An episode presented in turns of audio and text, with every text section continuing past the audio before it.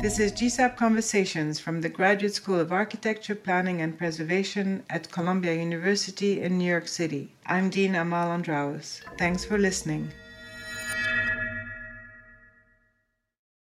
Uh, I'm Jorge Otero Pailos, Director of the Historic Preservation Program at Columbia, and today I'm speaking with Francine Houben, founder and creative director of Mecanoo Architecten, on the occasion of the 2017 Paul S. Byard Memorial Lecture. Byard was the director of historic preservation here at GSAPP from 2000 to 2008 and the author of the very well known book, The Architecture of Additions. And now his work contributed significantly to both the scholarship and practice of making additions to historic buildings. Uh, and it's this conversation that we want to follow up on today. This is the sixth annual lecture. Uh, among others, they've included Todd Williams and Billie Tsien, Rem Koolhaas, and David Chipperfield to celebrate Paul Byard's legacy at the school. Uh, hello, Francine, and thank you for joining me. Uh, I wanted to start by talking about your project for the Martin Luther King Library in DC. This is a phenomenal uh, project, a competition that you won mm-hmm. um, to really refurbish and make an addition to to the library itself. Now, the library is designed by Mies van der Rohe, a towering figure of modernism, and you've had to, in some way, grapple with the legacy of Mies. How did your thinking about Mies change as you discovered the way the library was built? Um, first of all, uh, it's at this moment not a very loved building by the audience, but even me, I remember entering me uh, entering the building uh, by myself for the very first time. I thought, "What the hell is this?" And maybe from the outside it really looks like a Mies building, but from the inside it was very unpleasant and logical. And um, so we started uh, with, uh, when there was a kind of design competition. So I started to like it because at a certain moment you know how you want to change it, and then you think, hey. Uh, so I, I already see it with optimistic eyes how to change it, and uh, we won that competition, but really going more deep in. So that was more almost in an intuitive way because that was a kind of architect selection. So it was not a very wide uh, competition, not a very uh, deep uh, competition. You could also see, I think we were the most respectful to the building, how we wanted to deal with the building, then compared to the other architects, who all of them were American. And then when we won the competition, I really started to do two things. First of all, visit many buildings of Mies van der Rohe in Germany here because I'm from the Netherlands. So Germany, it's I, in a way I was born very nearby. I come from the same area, uh, the south of the Netherlands, and he's from Aachen. That's really like uh, ten minutes from each other. So we come from the same earth. We were born on the same earth. I wanted to visit as many buildings of him in the United States, but also especially in Germany uh, to understand it. Also, I wanted to look at how many of his buildings were restored, because of course a lot of his buildings has have problems, technical, most of them te right. technical problems. We also did find the original project architect. I think that was for me extremely important. We did research to all um, archive material on this building, and the funny thing is that. In a way, this was not a well documented building, or not, you know, it was a, almost an unknown building of him. But the whole archive, we didn't find it in the library itself, in, this, in his own building. And talking to the original architect, I think was for me very important. So I felt, you know, if I, because in a way I, I was starting to, yeah, to do something in his building. And I wanted to feel comfortable that I did respect him to, by analyzing a lot of his work. And of course, I knew Mies van der Rohe, but really uh, designing in his building, that's something different. But at the same time, could I add something to this? Because it's also a building named after Martin Luther King and one of his very first buildings right. named after Martin Luther King. And what I also realized that when Mies designed with his project architect this building, it was not a building for Martin Luther King. So I also wanted to understand much more the values of Martin Luther King, Mm. and um, and together, and of course also with the librarian was uh, was always, to be honest, the whole big issue. Maybe you all think as architects, you know, it's a Mies van der Rohe building, but for Washington it was totally not interesting. The whole thing of Was- of uh, Mies van der Rohe, how to celebrate Martin Luther King, that was the big issue. So I really wanted to understand a lot about, of course, of the values of Martin Luther King, um, not only for uh, uh, his history, of course, and uh, but also how can we celebrate that in the future as uh, values that are almost um, forever. What, what about that building says Martin Luther King, apart obviously from the inscription on the facade? But is there anything that you associate with the values of Martin Luther King in there? Uh, I think what we did very much that, of course, it's just named after him, and he, and it's it's not that his collection is in that building. It's it's. Uh, um, so it's much more to celebrate him, and of course there was, um, you know, paintings and all that kind of stuff are still in that building, and we will keep that. But we didn't want to honor, together with the librarian, just his, you know, with a painting or a statue. It should be alive. Uh, so what we try to do um, also, because if you look very well to the work of Martin Luther King, it's very much about learning, giving opportunities to everybody. It's very much about uh, creating jobs. Um, it's very much about even uh, lifelong learning. Uh, so what we did, uh, I, I sometimes said I felt as almost two men on my shoulder. On the left side is maybe Mies van der Rohe, but on the right hand side is Martin Luther King. And sometimes I think the building of of that building is uh, because in a way at the end it's very flexible. Uh, so it combines very well with the values of a library of the future, a library what is named after uh, Martin Luther King. Uh, but sometimes it was conflicting. Mm-hmm. Uh, then the work of Mies was too dogmatic. So then, then sometimes I changed it. So I then I said no. Then Martin Luther King is more important to make the building more open, a more welcoming entrance. Um, the the stairs are horrible in that building, so I really wanted to change the stairs. So in a kind of very subtle way, I balanced, I think, uh, Mies and Martin Luther King. And if it was conflicting, then Martin Luther King won. I always said. Libraries today are such an interesting moment because when you go to libraries in cities, you see um, who really uses them. You know, there's a combination between people who just don't have anywhere else to go, um, school children that are, you know, on a class field trip.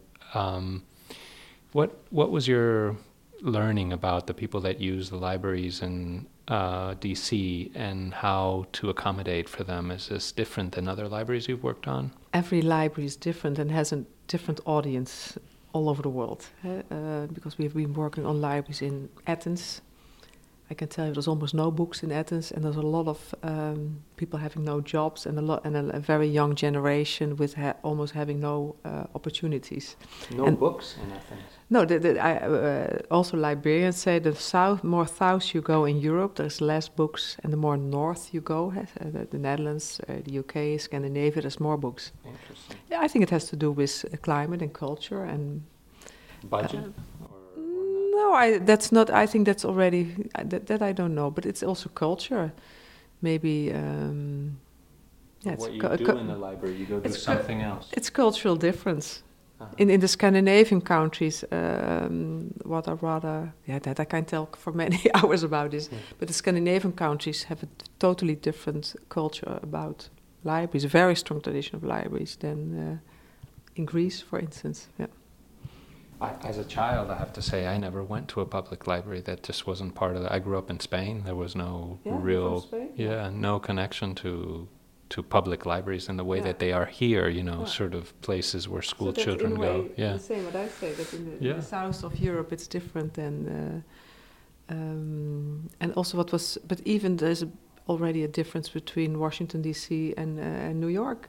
Mm-hmm. But even here in the branches, because now I'm teaching, I'm giving a studio at uh, Yale at this moment, and I wanted um, to research also branch libraries. Mm-hmm. So, for instance, I took two libraries for, of Manhattan and one of Amsterdam. uh, one in Chinatown and one in uh, Chatham Park. Um, but also, you see already a difference between Chinatown and Chatham Park. Uh, that the culture has a, China, a, lot of Chinese people in that part of Manhattan. It's a totally different way how they deal with a library uh, than in Chatham Park or in the Mid Manhattan Library or in the one in Amsterdam. Right. If if the if a building can be an argument, if a building can be considered an argument, certainly changing it, adding something to it, would change the argument. Um, how, if that's true, then Mm. and and certainly Paul Byard thought that was true. Mm-hmm. Um, as a lawyer, he was always arguing for buildings and telling the story that he thought the buildings told. Um, if the, if it's true, then how has the argument changed with your addition to the Martin Luther King Library? What, how is the argument that the building tells slightly different? You talked about openness. Um, it's also about zeitgeist. That's what I, I, I, I'm so happy to give a lecture for you here with, with this theme. It's also very much about zeitgeist. Imagine this building at this library in Washington was designed in the end 60s. It was opened in 1972. It was in an area what was a no-go area. um, um, also, the building. It's the very first. They asked Mies van der Rohe to design it because they were, you know, uh, famous uh, architect. He was already in his 80s, I believe. Didn't he die in the process? Yeah, he died during the process. Um, and um, but in a way, he designed it for me not as a public building. Also, but also it's again side zeitgeist. So that was the time you can see it in this existing building. It has a lobby. It could have been from a bank or from an uh, KPMG or whatever. So it's for almost like his famous lobbies. And then there is four st- staircases going up, totally unfriendly staircases, and the floors. It's not a high building. It's floor two, three, and four above it. But in a way, with a glass um, glass facade around it, and it's so strange because all the bookshelving is where is the glass, and in the inner core they made a lot of brick walls. I don't, I have no clue why. There's all the staff sitting. So, but also at the same time is that at that time I don't think that people would go up to go to the collection and that it was really a browsable collection. I think it was much more that you enter the building, ask for a book, and you you get it. Uh-huh. So, th- so I think think we should not just blame Mies van der Rohe that it's a very unfriendly building. Uh, um, but it was zeitgeist, and I think he, he was totally not aware. I think about uh, how libraries work. Although there was a very good librarian uh, who made the, the brief, the program of the building, and also sometimes people told me, and I think that's also true, is that they said, don't worry about lay light. It's now the 60s. We invented um, fluorescent light and there's air conditioning, so you don't need daylight anymore. So, so it's a very strange. No, that's why they said, for, don't forget about zeitgeist and especially the American zeitgeist. Right, right. And so you've had you've made a rooftop addition to the building, haven't you? The- originally there was supposed to be housing, but then you moved away from Yeah. from that. When Um, we did the competition, it was housing, uh, even affordable housing, maybe, or they, they were not sure about that. But that uh, during the process, they decided, what I think was a good decision, not to add housing to it because it made it very, very complicated. And so this friendliness that you've that you've brought to it is also part of the zeitgeist today that that libraries are in your mind to be more friendly. But I wanted to ask you about the library as a site of sort of architectural experimentation. Um, you know, a number of architects have when built recent um, recent libraries, and I'm thinking of Rem Koolhaas in Seattle and others, um, attempted to really rethink what this building type is today because of the very simple reason that the internet has really moved the dial a little bit away from the physical book, which was these places were storage places. Um, and so, how was this library? Um, I mean, you've worked on a number of them, but how how does this library been a site for experimenting about the role of public institutions or or of this particular type for you? Do you see them moving in a certain direction? Do you see libraries moving um, maybe away from books towards books? Just Uh, I think uh, there's, at the same time, it's not such a big change maybe because it's about exchanging knowledge. That's the basic for me. What is a library? And so, and a lot of people associate it with books, but you know I can exchange knowledge by talking to you, or read a book, or read an e-book, or because there's free Wi-Fi, or whoever. What will happen in the next uh, three, four, five, six, seven, eight, ten years?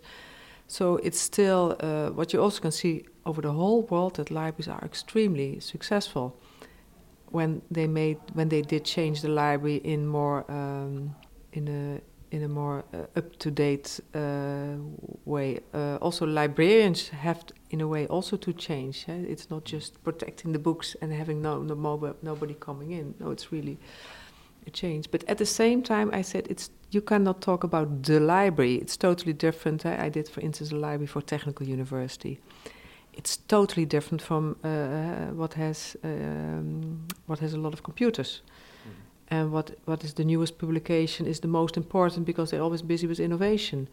It's totally different from a university. What is about languages and law, where mm-hmm. the, the, it's it, it, it's different. Uh, what the meaning of a book is, or uh, as I mentioned to you, a, a, circulating library is totally different from a research library. And then you have um, uh, then, uh, for instance, we did also the Birmingham Library in, in Birmingham in the UK. It is a combination of a research library with a collection with a city archive and a public library, a, a circulating library. What, in a way, is also the one in New York is a combination of a, the, the two buildings, the campus, with a research library with a collection and a circulating library. You, you talk a lot about purpose, the word purpose. What do you mean by that? Purpose is, uh, uh, yeah, I, I even in my latest book is called People, Place, Purpose, and I always say even in that order, mm-hmm. because here at school you often it's very much purpose driven. Often I don't know if your school is like that, but you get a brief or program and square footage and uh, what kind of relationship. But I'm now working, I think, for 30 years, and I can tell you, in all my work in 30 years, it's, it's always changing. The brief is always changing. So why are we so much purpose driven, uh, I think we should create space uh, that good and pleasant space that can um, give space to uh, change. And then, uh, then there is the place that is second, and then first is the people. Now, of course, I, I keep thinking of uh, Jean Paul Sartre, who, who yeah. said that hell is other people. Um, but you you have a different opinion of people. How do you how do you approach humanity in your in your architecture? Do you you you assume certain things about about people when you start designing? Uh, maybe most important. That's interesting because I, uh, we, uh, as Mecanoo we work kind of worldwide. We in uh, Korea and Taiwan and China and Spain and Greece and uh, here in the United States and the UK and Norway, whatever. But what I say because sometimes people ask me, how can you work in all these different cultures? And of course, I have to understand and observe the culture and the climate, eh, because it's totally different how it's tropical country, it's tropical, or here in New York or in Boston. Um, but at a certain, there is human values that do not change. Eh, it's very much about your senses. It's about, for me, it's very important how to deal with daylight and of course, daylight is also in every climate different. Uh, how to deal with acoustics is for me extremely important.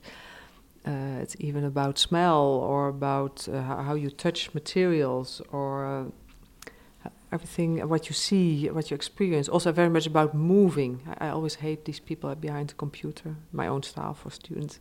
You know, go back, uh, walk in the street, see what's happening, and how you move through a building. So, well, you just raised the question of smell, which is one of my obsessions. How does the Martin Luther King Library smell? It's it's kind of strange because it, even a lot of buildings in the United States, for me, are very um, making a lot of noise and uh, not very well ventilated.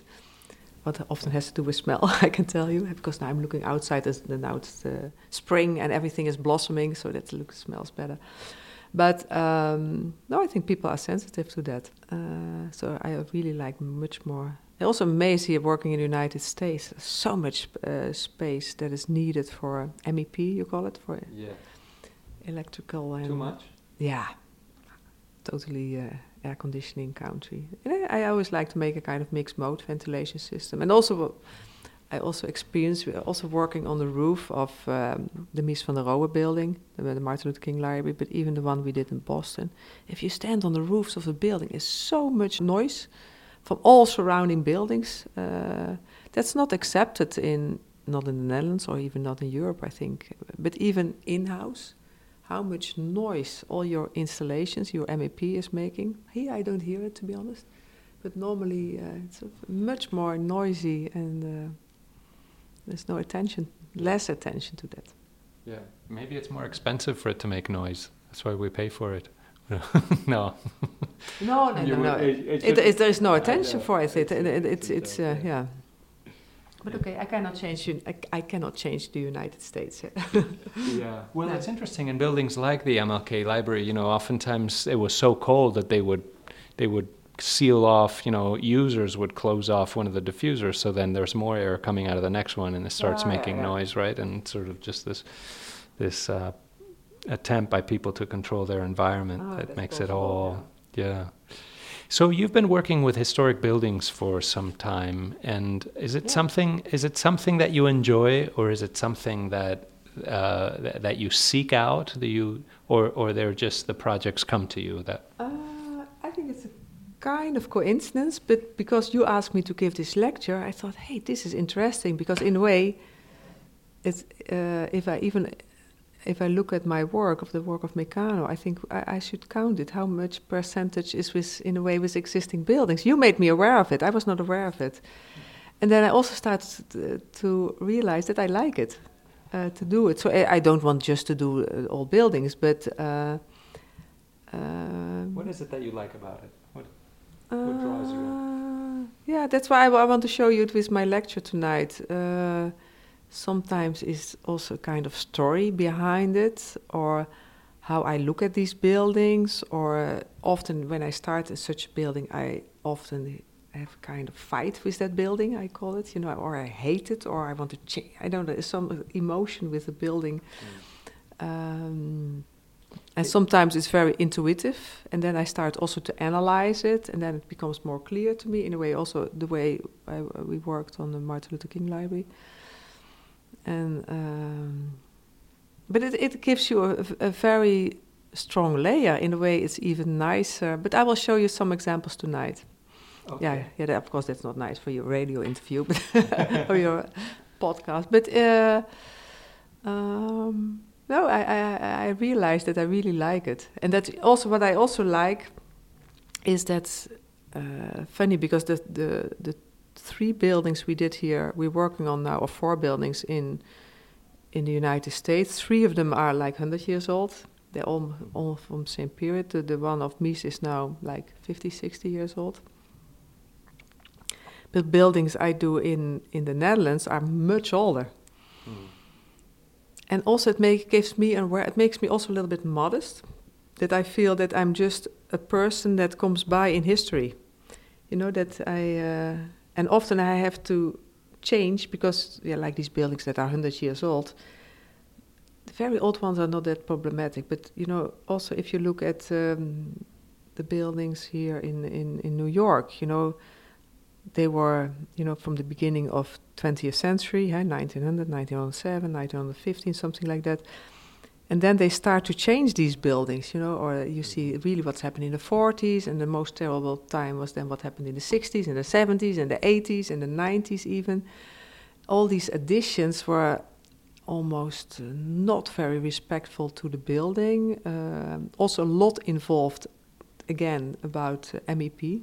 Mm-hmm. Uh, closing down, for instance, a lot of all the natural light, eh, what came from the roof, for instance, and just put air conditioning uh, in it, and blocking the daylight because there was fluorescent fluorescent light. Putting in air conditioners, what takes a lot of space. So um, also, if we're working on it, it's uh, getting these values back in the building, but then I also have to solve all these uh, MEP issues. so which is a cultural thing. Yeah. Which is very much a cultural thing. Well, we want to thank you for coming to lecture uh, today. We're really looking forward to your lecture, but also thank you for your time and speaking with us about your work. Okay, thank, thank you. You can find more information about the school on our website at arc.columbia.edu.